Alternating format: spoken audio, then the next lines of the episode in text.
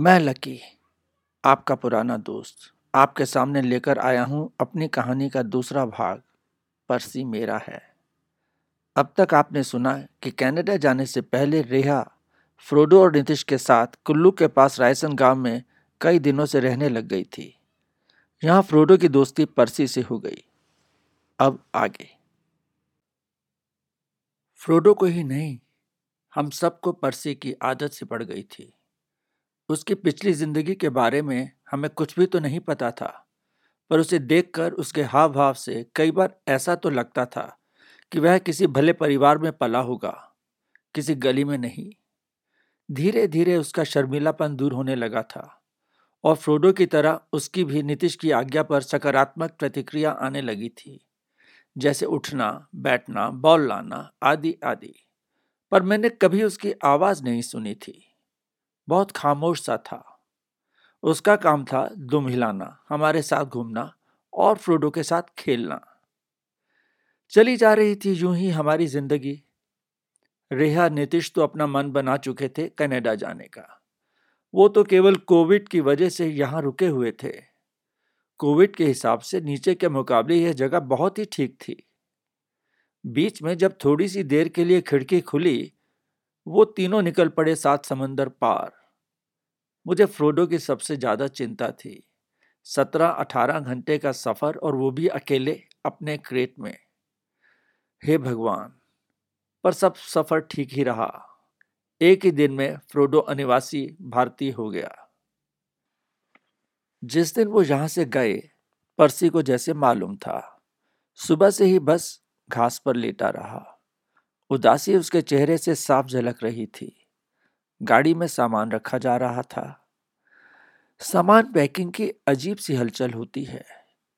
किसी दिन खुशी का जोश तो किसी दिन केवल यांत्रिक क्रिया। आज कुछ दोनों ही थे। बात तो मैं भी नहीं कर पा रहा था। मुझे भी मालूम था ग्यारह हज़ार किलोमीटर की दूरी इतनी आसानी से पार नहीं की जा सकती मिलने के लिए। हाँ खुशी इस बात की थी कि अब मैं भी कनाडा जा सकूँगा। और देश विदेश की सैर भी कर सकूँगा। मैं कौन सा नाम मरने का वरदान लेकर आया हूँ और उम्र भी तो रोज ही बढ़ रही है? पर परसी के लिए ऐसा कुछ नहीं था। वो समझ गया था कि बस, अब खेल खत्म। इनको कैसे पता चल जाता है कि ये आखिरी मुलाकात है? मैं फ्रोडो से गले मिला, बच्चों से मिला, आँखें नम हो आई। विदाई का पल बहुत ही संवेदनशील होता है। आँसू बहाना कोई अपराध नहीं होता। मन हल्का हो जाता है। दिल साफ़, नजदीकियाँ बढ़ जाती हैं। जब फ्रोडो परसी से मिलने आया तो परसी केवल थोड़ी सी दुम हिलाकर वहीं बैठा रहा। दूर से ही परसी उचक उचक कर फ्रोडो को गाड़ी में बैठा देखता रहा। गेट खुला और गाड़ी चल पड़ी। एक सन्नाटा सा छा गया था।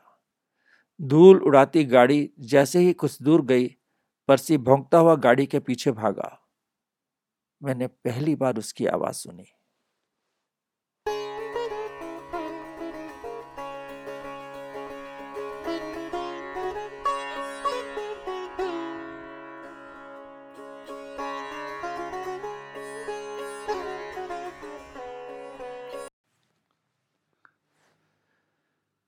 फिर कई दिन तक परसी नहीं आया।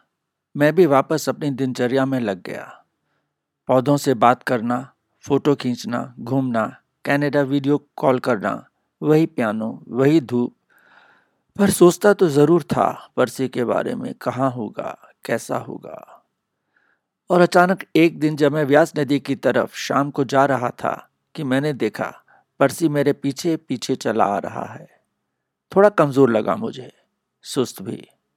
भाग कर मेरे साथ हो लिया।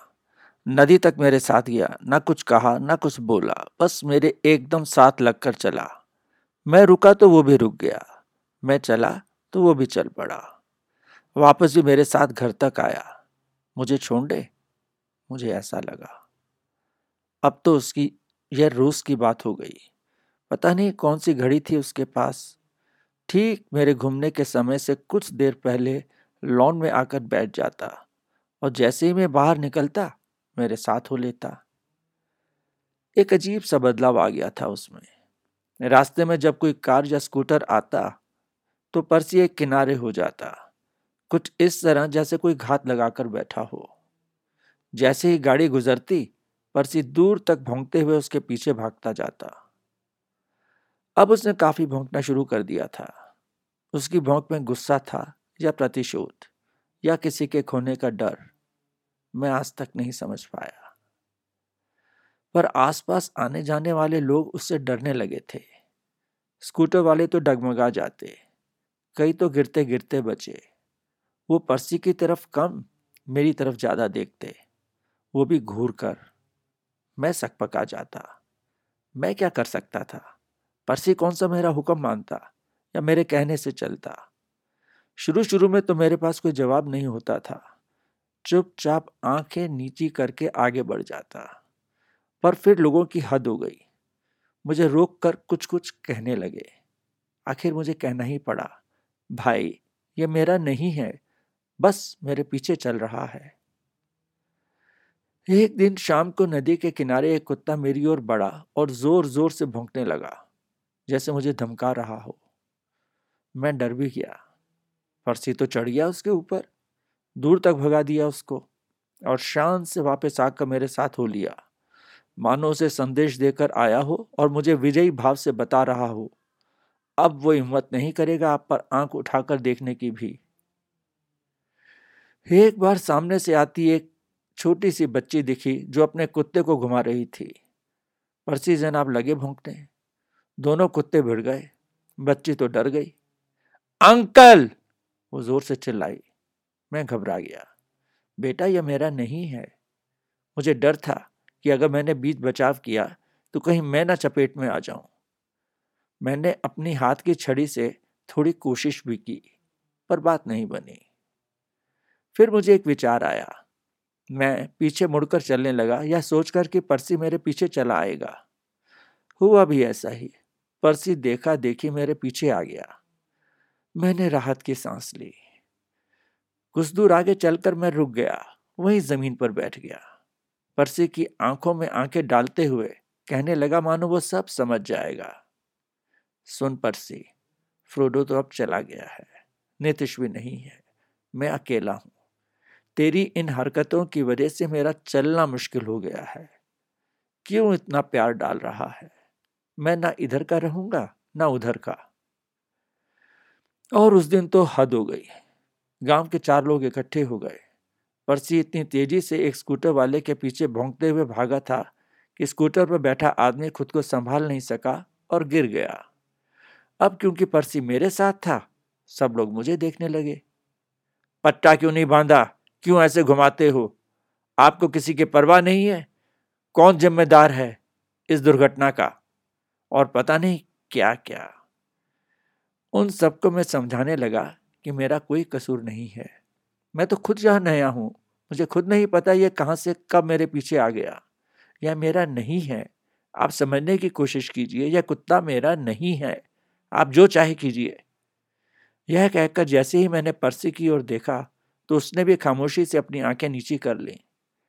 एक बार तो मुझे भी आपराधिक भाव महसूस हुआ और मेरे कदम पर्सी की तरफ़ बढ़े।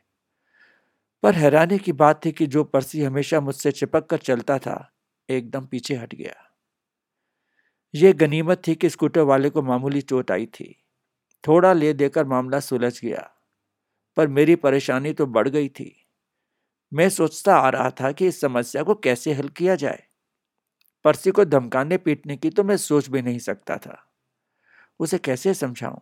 प्यारा है, समझदार है, और कुछ नहीं, केवल मेरे साथ घूमता है। पता नहीं कहाँ रहता होगा, पता नहीं क्या खाता होगा। इसी उधेड़बुन में मैं चला आ रहा था जब मैंने पीछे मुड़कर देखा। परसी मेरे पीछे नहीं था।